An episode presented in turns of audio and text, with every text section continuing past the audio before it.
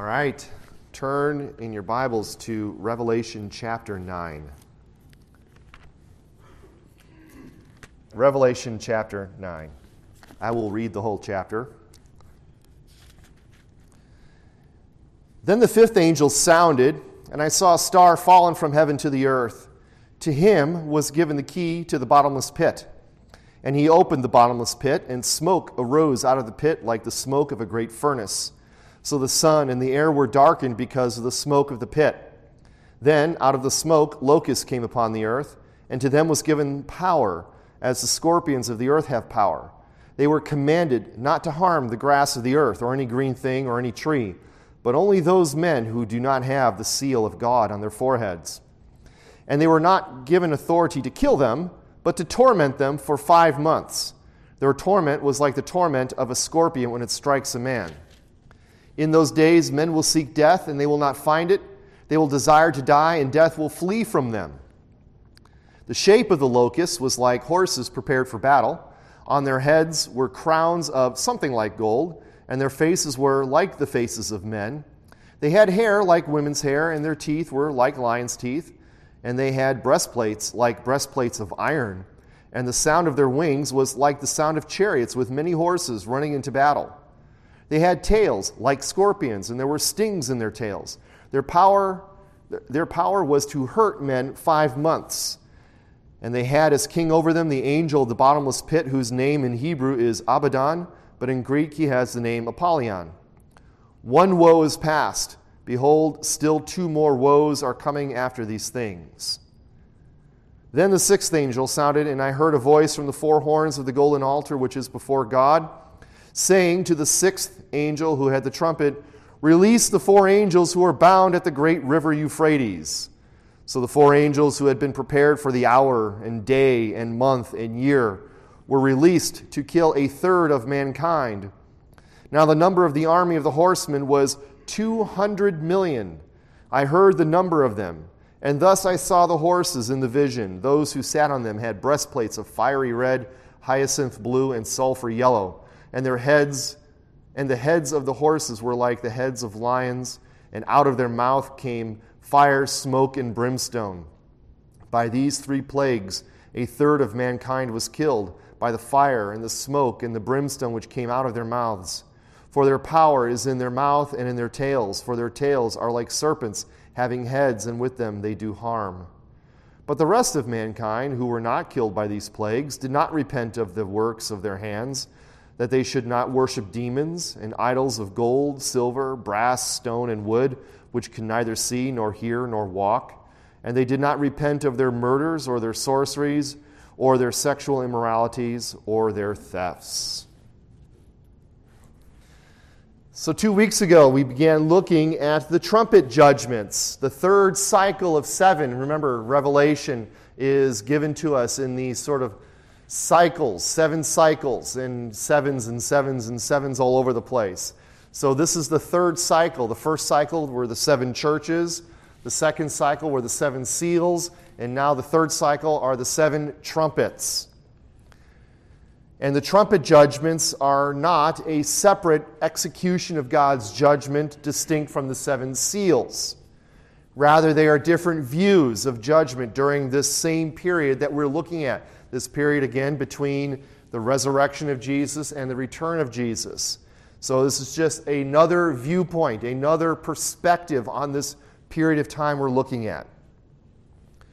One author who wrote on this, a man named Richard Phillips, wrote a very nice commentary on it, sums it up quite nicely when he says, The visions of Revelation enable us to look on history from the perspective of God's throne room in heaven. Now, I'm going to pause here. how many people have seen National Treasure? Anyway, National Treasure. It's a great movie. Nicolas Cage, right? He's, he's, uh, he's, he believes, his family believes that there's secret code on the back of the Declaration of Independence. So he goes and he steals it so someone else doesn't steal it. And he finds these glasses, right? And as he's looking at the back of the Declaration of Independence, these glasses have little lenses that he can move and drop. And every time he drops a lens, he sees a new image on the back of the Declaration of Independence. So that this illustration is being this commentator mentions that as he writes on this. So is you know again these visions of revelation enable us to look on history from the perspective of God's throne room in heaven. So as God as we lower these lenses, you got the lens of the seven seals and that sees God guarding his servants to pass through the great tribulation uh, of earth to arrive safely into heaven. Then we lower the lens of the seven trumpets and we see God's judgment that declare the inevitable victory of Christ and call idolatrous mankind to repent of sin. When we get to the seven bowls, that lens will reveal the judging punishments from God that destroy the fortresses and the pleasure palaces of this age. That was Richard Phillips. So again, these you know, the seals and trumpets and bowls, oh my, seals and trumpets and bowls, oh my. They are different perspectives of this period, different viewpoints as we see, you know, again, the seals show how God protects his people as judgment is coming. As we see these trumpets, this is more direct judgment now on the evildoers, on the wicked. We don't really see too much mention of God's people. When we see the bowls, that's final judgment because as we saw in the trumpets before, one third of everything is destroyed. When we get to the bowls, everything gets destroyed. Now, this idea that God protects his people during this entire period of this tribulation would be a source of great comfort, a source of great consolation to a church, particularly at the end of the first century that John is writing to. These churches that were about ready to face some serious persecution have already, some of them have already face some very serious persecution. So it brings comfort to them. It brings comfort really to anybody, any Christian, in any period of time who is undergoing persecution for their faith to know that God has sealed you through this, that God will protect you through this, and that God will bring judgment and vindicate you on the evildoers. So these trumpets then show God unleashing devastating yet limited judgment upon this phrase, the inhabitants of the earth. And when you see that in Revelation, the inhabitants of the earth, that is talking about the wicked, the unbelievers. They are the inhabitants of the earth. Whenever it talks about believers in Revelation, it always seems to have some kind of reference to them being in heaven or being before the throne or being sealed and so on and so forth. Now, last time again, we looked at Revelation 8, verses 6 through 13. We saw the first four trumpets. They were blown, announcing the coming judgments of, judgments of God. And we said before they destroyed one third of everything they touched. So, first trumpet destroyed one third of the vegetation in the forests with all the green grass. The second trumpet destroyed one third of all the seas and all the ships on the seas. The third trumpet destroyed one third of the fresh water supply, uh, poisoning them with this bitterness that you see from this great star, wormwood, that falls down. And then the fourth trumpet destroys one third of all the stars, one third of all the heavenly lights and all these things that we see in the heavens. Now, all these trumpet judgments depict things, remember, these are direct judgments from God down to earth because we see all these things being thrown to the earth from heaven, thrown down. So you see hail and fire mixed with blood being thrown down to the earth, or, or a great burning mountain being thrown into the seas, or this great star wormwood being thrown down to, to the earth and striking uh, you know, the, the, the, rivers, and then a striking of all the, sca- the stars in the sky.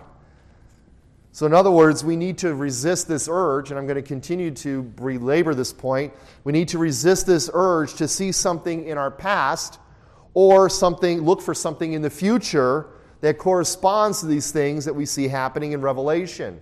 So we shouldn't expect to see a big star that someone's going to call wormwood falling down or all these things. These are symbols, these are visions. In other words, as we've stressed at various points throughout this study, Revelation's visions are apocalyptic visions.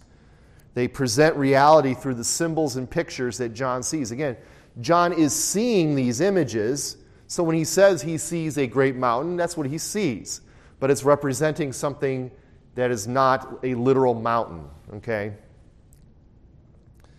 Now, before we get into the lesson tonight, I do want to take a few moments to talk about spiritual warfare because that's what we're going to see here in the fifth and the sixth trumpets. It's going to they, they're not only going to under, uh, challenge our understanding just to understand these trumpets, but also it's going to highlight a reality that we see before us even today, which is the fact of spiritual warfare. Now, we talk about spiritual warfare from time to time, but we, at least not since I've been here, I haven't really talked about it in any detail. Perhaps a previous pastor has talked about it. But if you were to think about spiritual warfare, where would be the first sort of like key place you would go if you just to snap off something? The armor of God, right. So in Ephesians chapter 6, verses 10 through 13, Paul, in that letter, as he closes that letter, appeals to the Ephesian believers to take up the armor of God. And he says there, Finally, my brethren, be strong in the Lord and in the power of his might. Again, a very important thing.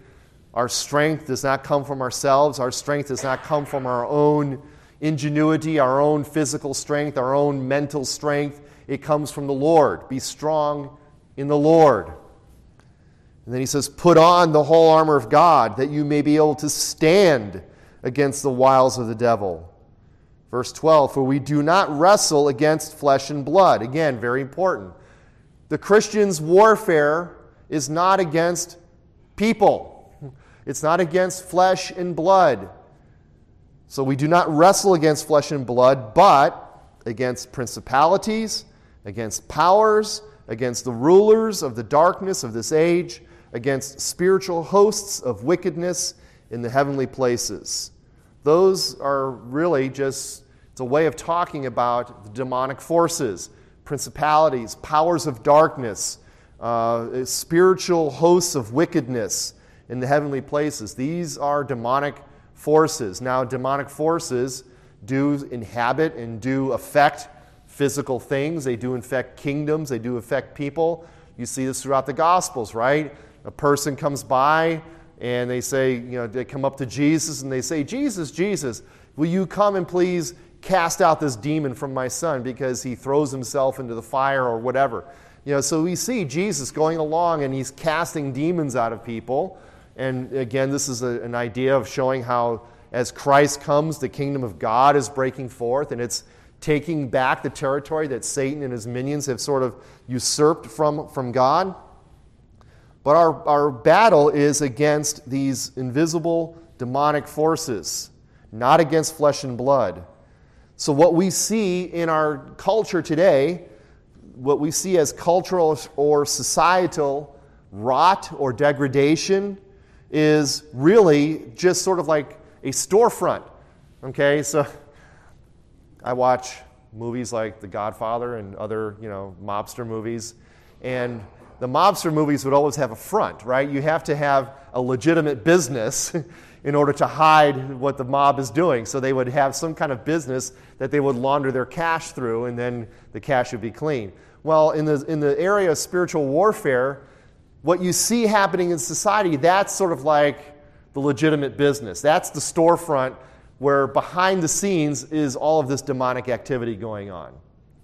Or maybe another, you know, in the Lord of the Rings, I know I'm probably like one of only three people who've seen the, the Lord of the Rings here, but if, if you remember that scene in the first movie, in the Fellowship of the Ring, where, where Frodo gets the ring and, it, and it's sort of, you know, he, he falls and the ring is fun, and it falls right onto his hand like that and then he gets a picture of the, the spiritual realm in a way. Or when he's up on Weathertop and he puts the ring on, he sees the ring wraiths, the, the, the walkers, and they look like these great kind of decaying, rotting kings in these white flowing robes with these big crowns. But in reality, they just look like scary looking people with black hoods and, and you know, they speak real raspy. So behind the front is this spiritual warfare, warfare going on.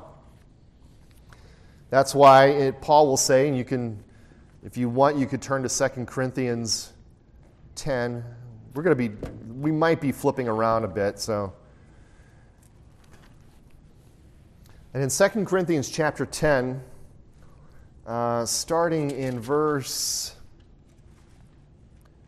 3, Paul writes to that church there For though we walk in the flesh, we do not war according to the flesh. Okay, so I mean, again, there, that sounds like Ephesians 6, right?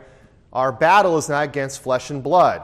So even though we walk in flesh, you know, we've got bodies and stuff, we do not war in this realm. For the weapons of our warfare are not carnal, they're not fleshly, they're not earthly, they're not of the flesh, but might, uh, but uh, sorry, see, but the weapons of our warfare are not carnal, but mighty in God for pulling down strongholds, casting down arguments and every high thing that exalts itself against the knowledge of God, bringing every thought into captivity to the obedience of Christ.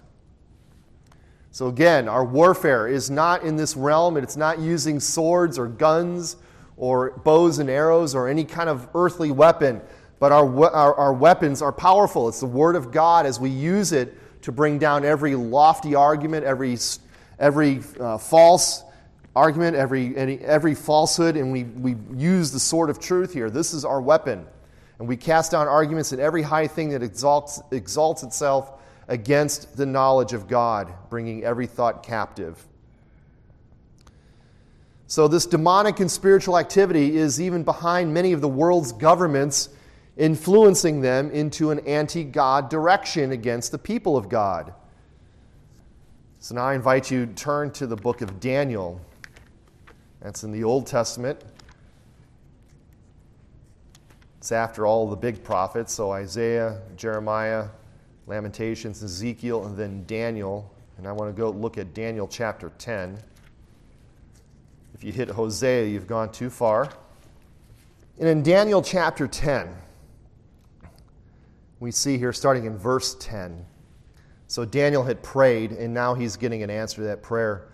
Suddenly a hand touched me which made me tremble on my knees and on the palms of my hands. And he said to me, O Daniel, man greatly beloved, understand the words that I speak to you and stand upright, for I have now been sent to you. While he was speaking this word to me, I stood trembling. Then he said to me, Do not fear, Daniel, for from the first day that you set your heart to understand and to humble yourself before your God, your words were heard, and I have come because, because of your words. But, verse 13, the prince of the kingdom of Persia withstood me 21 days, and behold, Michael, one of the chief princes, came to help me, for I had been left alone there with the kings of Persia. Now I have come to make you understand what will happen to your people in the latter days, for the vision refers to many days yet to come. So Daniel gets this vision in chapter 9 of the 70 weeks, and he prays and he's trying to get some understanding. And God hears the prayer, and an angel is dispatched, but this angel says he was delayed. Now, who could delay an angel? Well, probably another angel, right? Another stronger angel, a demon. This, this individual known as the Prince of Persia. Now, this is not like some movie, right? The Prince of Persia. This is not a person. This is a demon, a demonic entity that is involved in behind the scenes working in the kingdom of Persia. So this angel, this demon, was, uh, fights with this angel and holds him to a standstill until Michael has to come into the fray. And Michael helps out against this other angel, defeating the prince of Persia. So now this angel can come and minister to Daniel. And he said, If he hadn't come, I would have been left alone there with the kings of Persia. And then he says, Now I've come to make you understand what will happen. So, again, behind world governments is demonic activity. If you remember, you know, the so called passages that talk about Satan's fall in Isaiah 14 and Ezekiel 28, it talks about a lamentation against the king of Tyre or lamentation against the king of Babylon. But then as you read through those passages, you find out it's like, this is, this is talking way more about than just the king of Babylon or the king of Tyre. You know, there's, there's this demonic activity behind these kingdoms. And again, finally, don't forget what Jesus told his disciples when after he said, I will build my church, and then what does he tell them? I will build my church, and the gates of Hades will not be able to prevail against it. Now, if, in other words, the church ought not to worry so much about what's happening in the world, flesh and blood, people attacking it. I mean, yeah, you, we worry about that because that's where it manifests itself. But Jesus says, even the gates of Hades will not be able to prevail against the church because I'm building my church and I'm protecting my church. So, spiritual warfare is real, and it's going to play a very big role in the next two trumpets that we're about to look at right now as we look at the fifth and the sixth trumpet.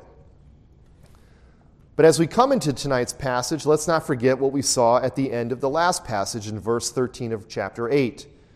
You can flip back to Revelation now. But in chapter 13 of verse 8, John, after the fourth seal was, or fourth trumpet was blown, says, And I looked, and I heard an angel.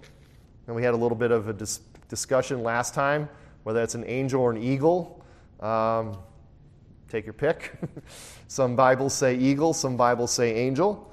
Um, I heard an angel slash eagle flying through the midst of heaven, saying with a loud voice, Woe, woe, Woe to the inhabitants of the earth because of the remaining blasts of the trumpet of the three angels who are about to sound. So we hear this announcement, this pronouncement of cursing.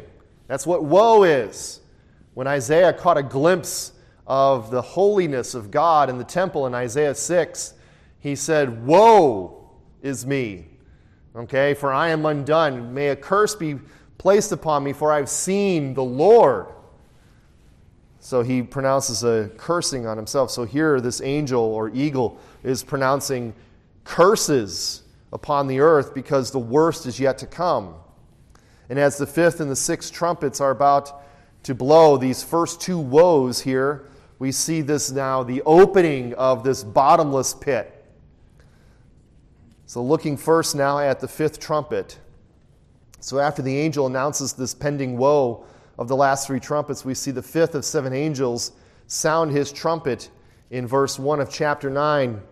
Then the fifth angel sounded, and I saw a star fallen from heaven to the earth.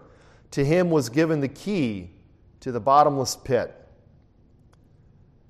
Now, John sees this star. So, you know, the trumpet blows, okay, the trumpet blows, and then the star falls down from heaven to earth. And then keys are given to the star. Now, this doesn't sound unusual, what we've seen so far with the first four trumpets, right? Stuff falling from heaven down to earth, hail and fire, great burning mountains, a star called wormwood. But what is unusual in this, in this particular instance here is we see this star falling from heaven to earth. Did you note something unusual in here?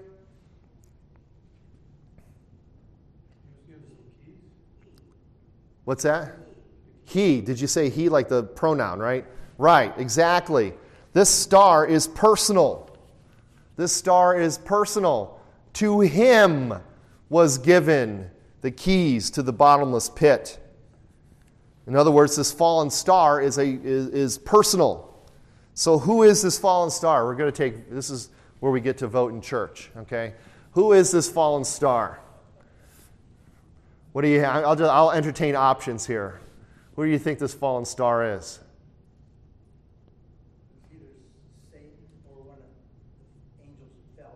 Okay, so Satan or a fallen angel is one. Who, who here votes for Satan or a fallen angel? Who here thinks it's maybe just a regular angel, like a holy angel? Who here thinks it may be Jesus himself? Okay, we've got one vote for Jesus, two votes for Jesus, three votes for Jesus. Joanne's not sure. I don't know if that's a vote or just a like, ah. All right, so it seems like the two, the two biggest vote getters were Satan or a demon or Jesus. Okay, so those are your two options. Now, who thinks it's still Satan or another demon? All right, Mark is going to stick to his guns. Gloria, that's good. Who here thinks it's Jesus? Okay, Liz. Who here thinks it's Jesus? Who here is like, Pastor, why don't you tell us because we don't really know? All right, now the hands are going up. Okay. All right. Just wanted to have a little fun here. I think the most likely answer is that it is an angelic being. Okay, it's not a human person. But then now the next question would be is it a good or holy angel or an evil or fallen angel, as in a demon? I think both answers can be possible, and I'm going to run through some options here. If you look ahead at Revelation chapter 20, in verses 1 through 4 of the millennial period, you could flip there if you want. Revelation chapter 20. And in Revelation chapter 20, this is the millennial passage, the, the famous millennial passage that we will get to eventually, and we'll find out whether we're a mill, post mill, pre mill, uh, pan mill. It'll all pan out in the end. Um, Revelation chapter 20, verse 1. Then I saw an angel coming down from heaven, having the key to the bottomless pit and a great chain in his hand. He laid hold of the dragon, that serpent of old, who is the devil and Satan, and bound him for a thousand years. And he cast him into the bottomless pit and shut him up and set a seal on him, so that he should not deceive the nations no more till the thousand years were finished. But after these things, he must be released for a little while. All right, so there you see an angel coming down from heaven with a key to the pit and a chain. So that could be one argument that this is a holy angel who has the key to the pit. However, however, this star that we see in Revelation chapter 9 is not coming down from heaven, it is falling down from heaven, right? So this would indicate perhaps maybe a fallen angel. But on back on the other hand, to muddy the waters, the key to the bottomless pit, literally it says there the shaft of the abyss, the key was given to him. So why would a demon have a key to his own prison? That doesn't make sense. So perhaps this is an angel, a holy angel. But on the other other hand, this key is given to him, indicating that God is one who is in control of all things and is allowing this demon now to release his comrades. Finally, what is this relation here of this angel, this fallen star, to the angel that we see later on, the angel of the bottomless pit in verse 11 of 9? And they had as over them king the angel of the bottomless pit, whose name in Hebrew is Abaddon, and in Greek he has the name Apollyon. What is the relation of this fallen star to that angel of the bottomless pit? Are they the same, which would indicate it's a demon? Are they different? It might indicate that it's an angel. All right, so I've, ta- I've given you all these back and forth, right? You're like, I'm confused. Okay, I am too.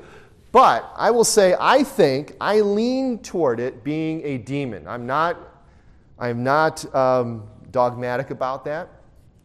Uh, but I think it sounds to me, and I think the weight of the evidence feels more that it's a demon. In particular, I, I do identify this fallen star with the uh, angel of the bottomless pit. So I think it's Satan. So I think, Mark, I'm in agreement with you. Okay? Doesn't mean we're right. I just agree with you, okay? but now, here, what is this bottomless pit? In Greek, the word is abyssos, which is literally just transliterated into English as abyss. Now, it's not a physical place, okay?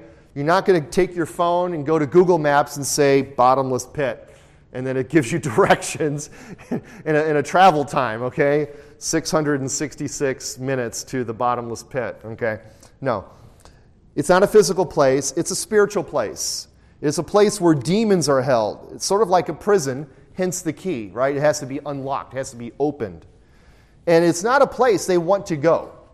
Okay, we're not going to turn there, but in Luke chapter 8, as if you remember the, the, the person who has the legion of demons in him, right? And you know, Jesus goes up to him. He says, What is your name? He says, Our name is Legion, for we are many. And then he's, he says, Well, I'm going to cast you out of this person. And the demons plead with Jesus, Please, please, please, do not send us to the bottomless pit. Do not send us to the abyss. So these demons, it's their prison, and they don't want to be there. Okay? But it is a spiritual place. So now this abyss is open, and what do we see in verses 2 in 3 now. And he opened the bottomless pit, and smoke arose out of the pit like the smoke of a great furnace.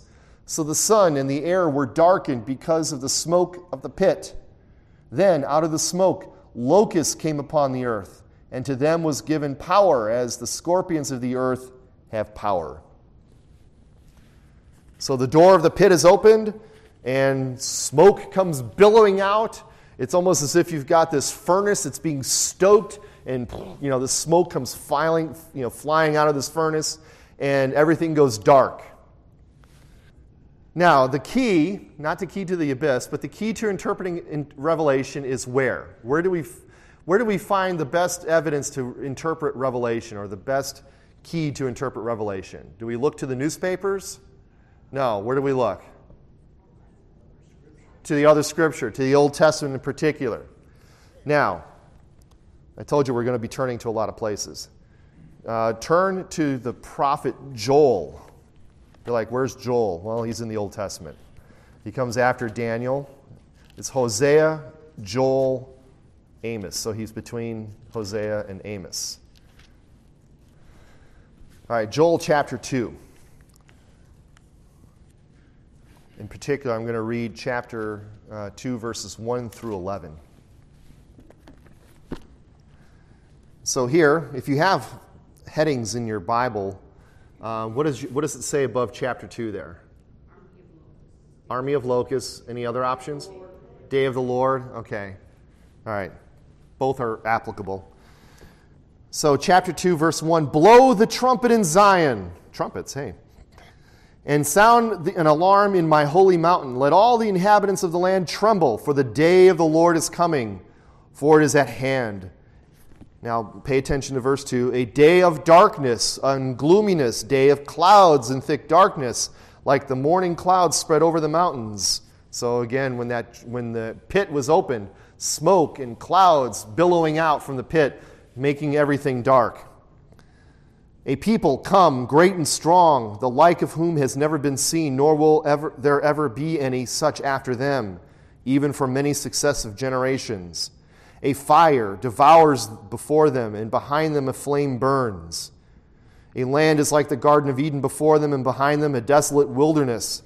Now I'm going to pause here for a second because in chapter 1, if you, if you have chapter 1 before you, verse 4 there, the prophet Joel comes after apparently a actual locust swarm came and destroyed much of the crops in Israel and in Judah in those days.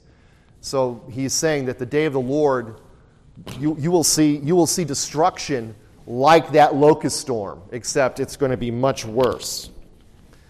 But in verse 4 of chapter 1, we see here what the chewing locust left, the swarming locust is eaten. What the swarming locust left, the crawling locust is eaten.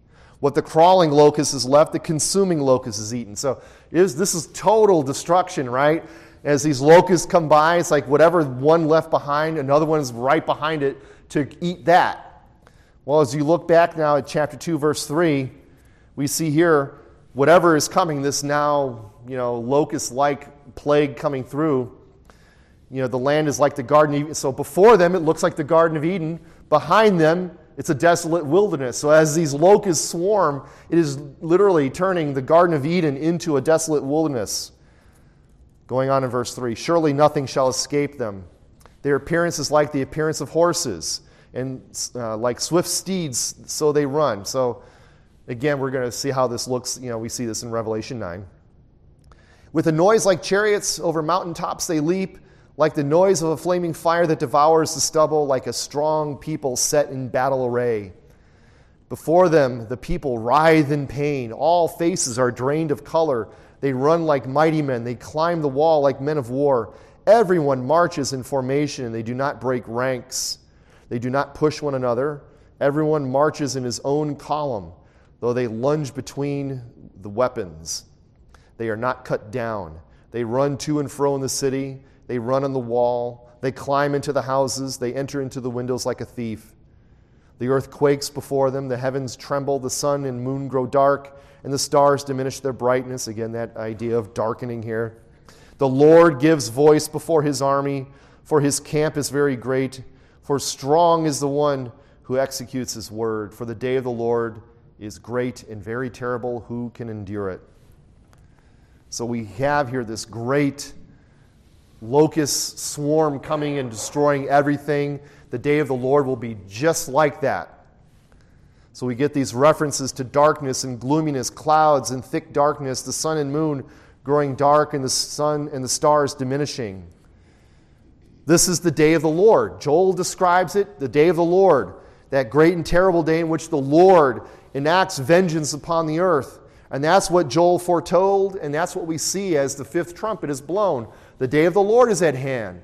The, the, the locust army comes out of the bottomless pit, and the sun and everything goes dark. Judgment is coming.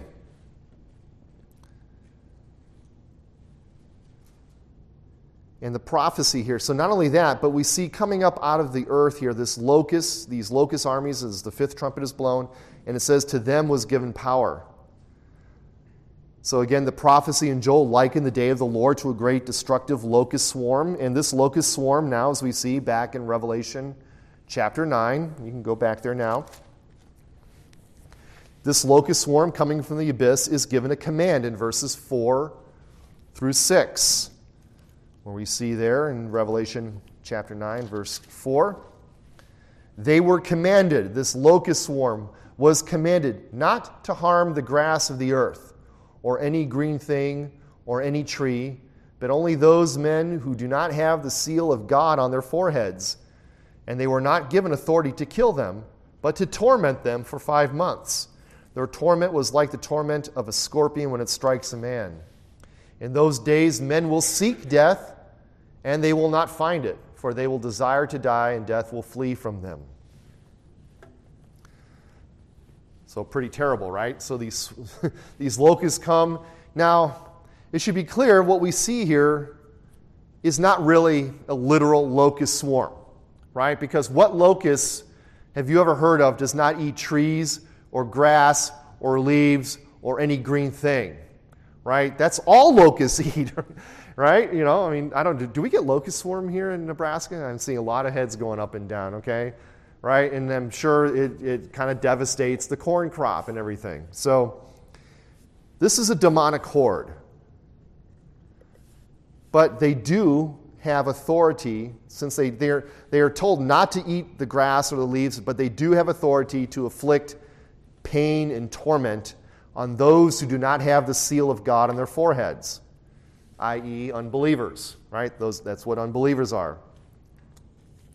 But moreover, they're not allowed to kill them, but only torment them for five months. So it, this torment is going to be so bad that they want to die, right? That's what it says here. It's like, we want to die, this is so bad, but they're not going to be allowed to die. It's going to be a very short period of time, five months. Actually, I believe that might be about the lifespan of your average locust. Um, a short period of time, they're not allowed to kill them but only torment them for five months. Now, if you remember last time, these trumpet judgments, the first four, had a lot of parallels with the plagues that we see in Egypt, right? We saw, uh, you know, wormwood coming, water being poisoned, seas being destroyed, grass being destroyed, hail coming down. So you saw the plague of hail, you saw the plague of darkness, you saw the plague of the bitter water. And here, it shouldn't surprise you that there's another tie in to the plagues in Egypt, the eighth plague in Egypt. In Exodus chapter 10, you don't need to turn there, but Exodus chapter 10, verses 13 through 15. So Moses stretched out his rod over the land of Egypt, and the Lord brought an east wind on the land all that day and all that night.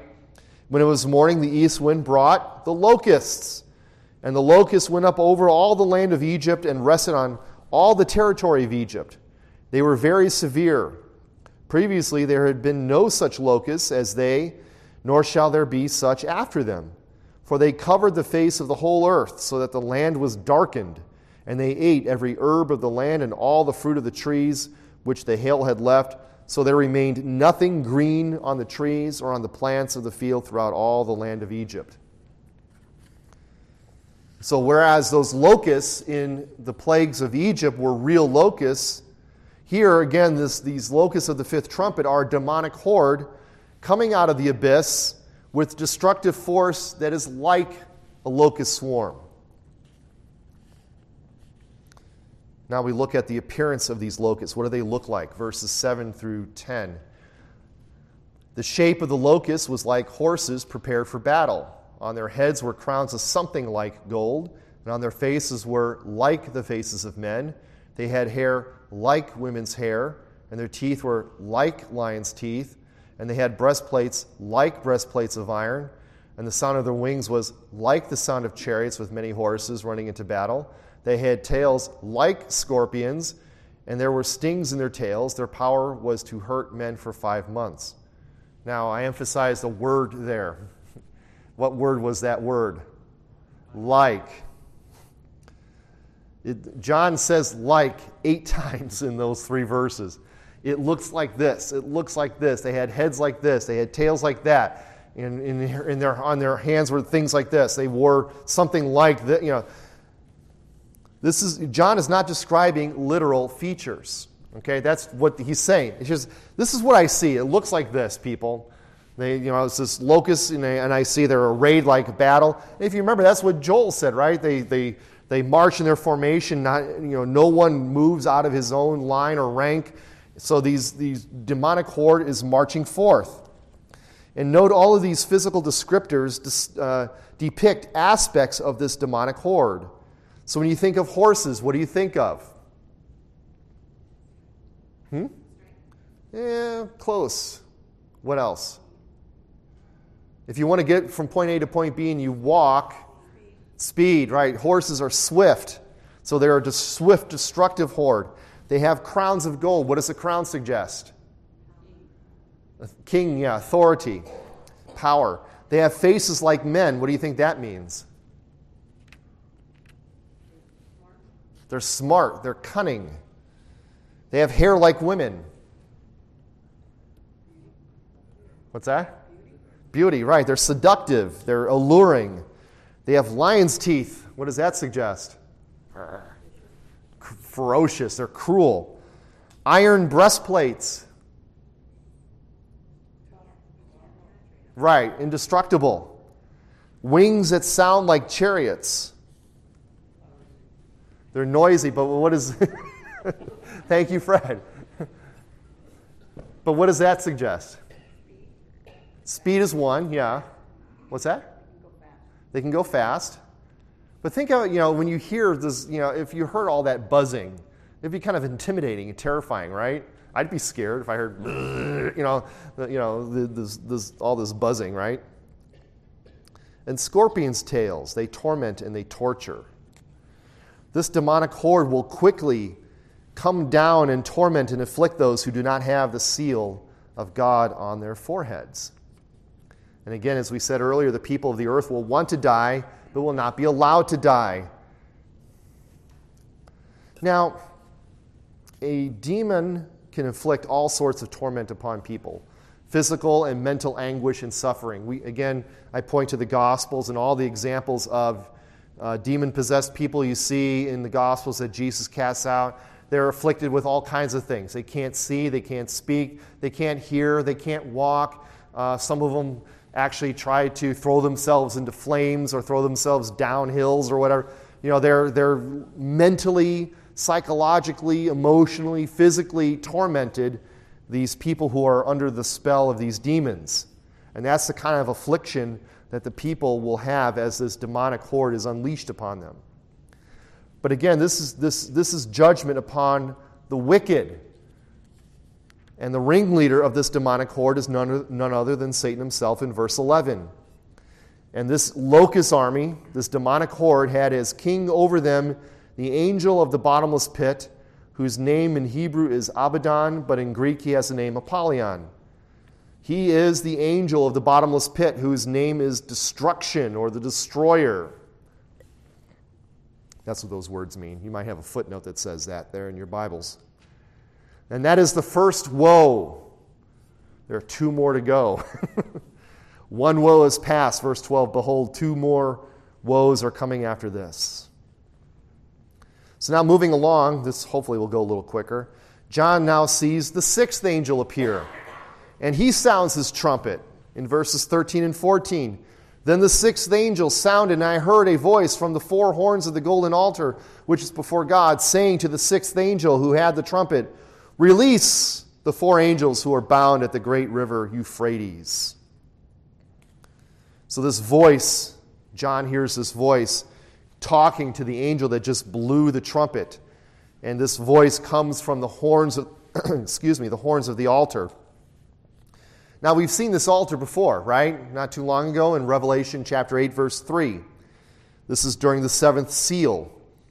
Um, when that seal was broken, there was silence, and then another angel having a golden censer came and stood at the altar.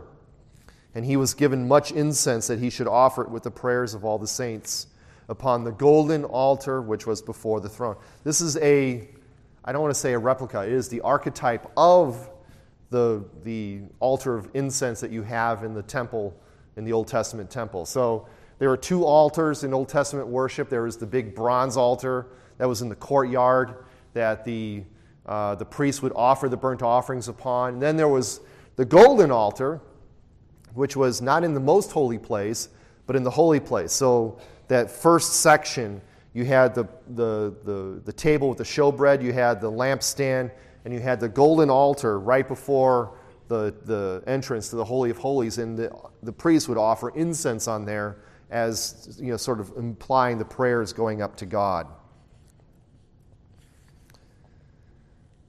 So we saw that altar before. Now, this altar, again, this voice comes out and it tells that sixth angel, release the four angels who are bound at the great river Euphrates. Every time I hear that, I want to sort of, I think of that old movie, uh, uh, what is it, Clash of the Titans?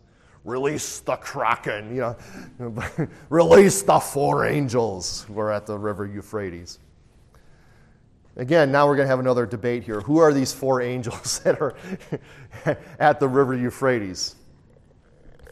Now, it's possible there's a connection between these four angels and the four angels we saw in Revelation 7 1.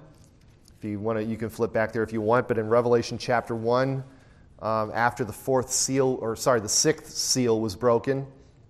Uh, John sees four angels standing at the four corners of the earth, holding the four winds of the earth, that the wind should not blow on the earth, on the sea, or on any tree. So it could, they could be connected to these four angels who are holding back the four winds. It's quite possible that these four angels are also demons as well, because it says, Release the angels who are bound by the great river Euphrates. So I think they're, de- they're demons as well. Now, what is the significance of the river Euphrates?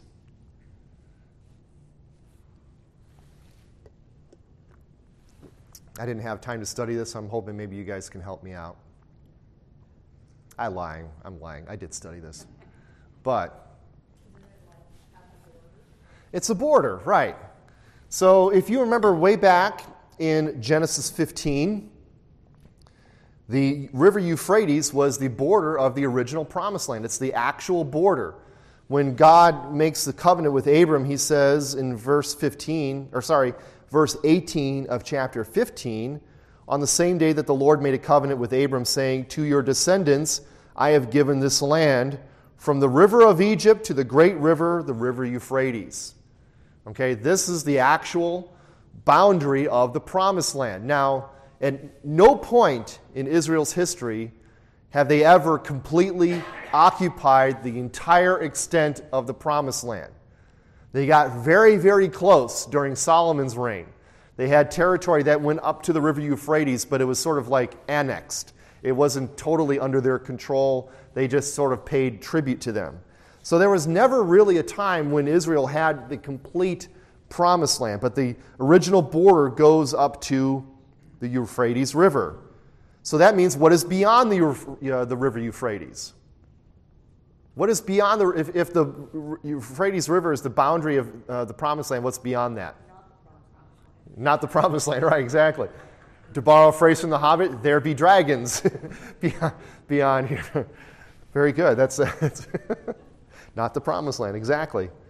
No, anything beyond the uh, Euphrates River is usually associated with Israel's oppression and captivity. Think of all the nations that came from beyond the Euphrates Assyria comes from beyond the Euphrates. Babylon comes from beyond the Euphrates. And they usually come down across the Euphrates into the promised land to drag Israel into captivity.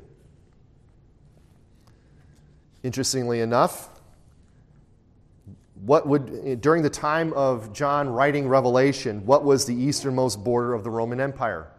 I give you three guesses, the first two don't count. The Euphrates River, exactly. And beyond the Euphrates River was the Parthian Empire, which was, at the time at least, a very serious threat to Rome's eastern flanks. It is said that they had swift uh, armies on horseback that had deadly archers on them. They were able to inflict all kinds of damage you know, through horseback archery and all that stuff. So we read here in chapter 9, verse 15, that these four angels who are bound at the river Euphrates are prepared for this very hour. It's a very specific time, right? So the, so the four angels uh, who had been prepared for the hour and day and month and year were released to kill a third of mankind. In other words, this is a very precise moment in time, right? If you can give me the hour, the day, the month, and the year, I can, you know, that, that's, that's pretty precise, right? You know, Jesus said about his own return, no one knows the day or the hour. And then people who think they know said, well, we can know the month and the year. It's like, well, no, no, not, you don't even know that either. But this is a very precise moment of time, and they are released now. Their mission is to kill a third of mankind. And again, this is the same as we saw with all the other trumpets this limited scope of judgment one third, one third, one third, this time, one third of all mankind. And John now sees a description of what follows in the wake of these angels being released. So as they're released, verses 16 through 19, John says, Now the number of the army of the horsemen was 200 million. I heard the number of them. And I saw the horses in the vision. Those who sat on, the, uh, on them had breastplates of fiery red, hyacinth blue, and sulfur yellow. And the heads of the horses were like the heads of lions, and out of their mouths came fire, smoke, and brimstone. By these three plagues, a third of mankind was killed by the fire and the smoke and the brimstone which came out of their mouths. For their power is in their mouth and in their tails, for their tails are like serpents having heads, and with them they do harm. So, again, this is another demonic horde being released, but instead of tormenting humanity for five months, they are now released to kill one third of all humanity, those who do not have the seal. Now, that number there that he sees, 200 million, all right, I remember back in my dispensational days reading people like, um, who was the guy who wrote, who wrote the, the Left Behind? What's that? Well, Hal Lindsey's one. Jenkins, uh, but who's the other author?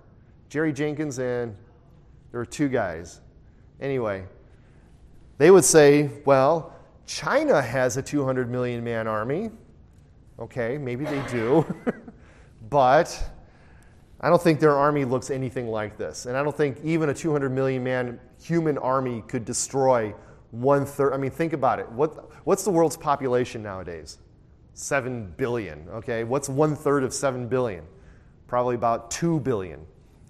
I don't think a 200 million man army could kill 2 billion people. That's a lot of people. That's a lot of people. Anyway, the Greek is a little more interesting. So uh, if you have the, who has the ESV here? I know a couple people have ESV, right? Right. Does it say twice 10,000 times 10,000 in yours? Okay. And that's what the word there means, okay?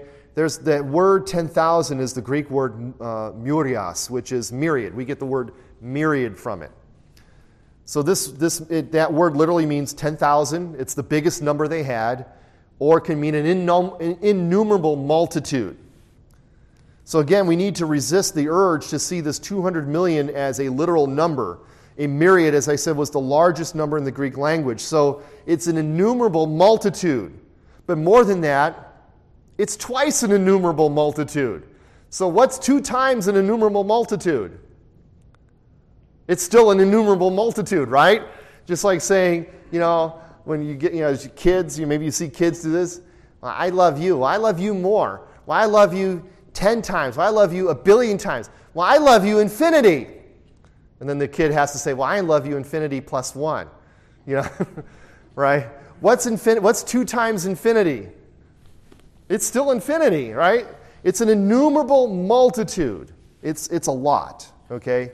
A lot of demons. In their appearance, again, like horses with riders, riders wearing breastplates of red, blue, and yellow, very similar to the images we saw before in the fifth trumpet. The horses have heads like lions and tails like serpents, but it's not the riders who are fearful, it's the horses that are fearful. The horses do all the damage. The power is in the mouths of the horses and in their tails. And then fire, smoke, and brimstone. When you think of brimstone, what do you think of? Hell, right? Fire and brimstone. Brimstone, stuff associated with hell, comes out of their mouths, and their serpent like tails also afflict all kinds of harm. The death inflicted by these demons uh, comes from the three plagues by the fire, the smoke, and the brimstone which come out of their mouths. Now, again, how does this death come about? How does the devil bring death throughout the Bible? When, when the devil seeks to do damage, how does the devil inflict pain and death? Right, so someone said liar. Did you say liar, Wally? Or someone said liar? Yeah, liar, so deception, right? Through lies and deceit. You see this all the way back in the beginning, right? In the garden. What, was, what, what, did, what did the serpent do to Eve? He deceived her, right? He made her eat the forbidden fruit. And what happened? What did God say if you ate that fruit? In that day you would die. Or in the Hebrew, I like the way the Hebrew puts it dying, you will die. As you're dying, you're going to die. so, yeah, they, they, they kill through lies and deceits. This demonic horde has been casting lies upon humanity. Uh, you don't need to turn there, but 2 Corinthians chapter 4, verses 3 and 4. But even if our gospel, this is Paul writing, but even if our gospel is veiled, it is veiled to those who are perishing, those who are dying, whose minds the God of this age, Satan and his demonic hordes, has blinded, who do not believe, lest the light of the gospel of the glory of Christ, who is the image of God, should shine in them. So these demons do their work not only through lies and deceits, but by veiling the minds of humanity so that the gospel does not go forth. Again, you remember the parable of the sower. What's the first seed? The first seed is thrown onto the what? The hard ground, right? And then what happens? Right? the birds of the air come and swipe that seed before it can even take root.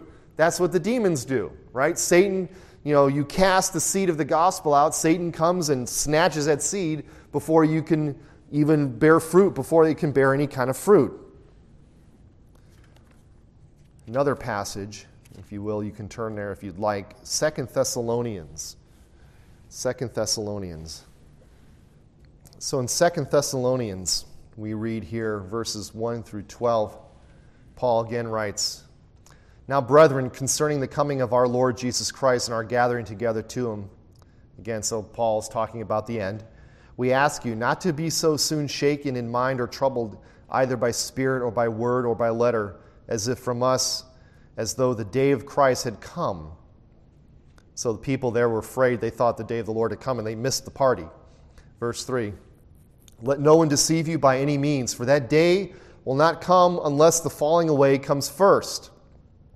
And the man of sin is revealed, the son of perdition, who opposes and exalts himself above all that is called God or that is worshipped, so that he sits as God in the temple of God, showing himself that he is God. Do you not remember that when I was with you, I told you these things? And now you know what is restraining, that he may be revealed in his own time. For the mystery of lawlessness is at work already. Only he who now restrains will do so until he is taken out of the way. And then the lawless one will be revealed, whom the Lord will consume with the breath of his mouth and destroy with the brightness of his coming. The coming of the lawless one is according to the working of Satan, with all power and signs and lying wonders, and with all unrighteous deception among those who perish, because they did not receive the love of the truth that they might be saved. For this reason, the God, uh, for this reason, God will send them strong delusion that they should believe the lie, that they may all be condemned who did not believe the truth but had pleasure in unrighteousness. So, again, what Paul is saying here is that as this day is approaching, this man of lawlessness who has the power of Satan, working with the power of Satan, will sow lies and deceit, and then God will judge the people by allowing them to believe the lie unto death. So these horses, is one, again, another commentator writes, these horses, again, going back to Revelation 9, these horses of death wield death through their hellish deceit that pours forth from their mouths, hot, smoky, and rancid smelling as sulfur. But just like at the breaking of the sixth seal, even though one third of the human race is slain through these demonic afflictions, the remaining two third refuse to repent. Verses 20 and 21 of chapter 9. But the rest of mankind who are not killed by these plagues did not repent of the works of their hands, that they should not worship demons and idols of gold, silver, brass, stone, and wood, which can neither see nor hear nor walk and they did not repent of their murders or their sorceries or their sexual immorality or their thefts. It's a sad tale, but one that is so often true, right?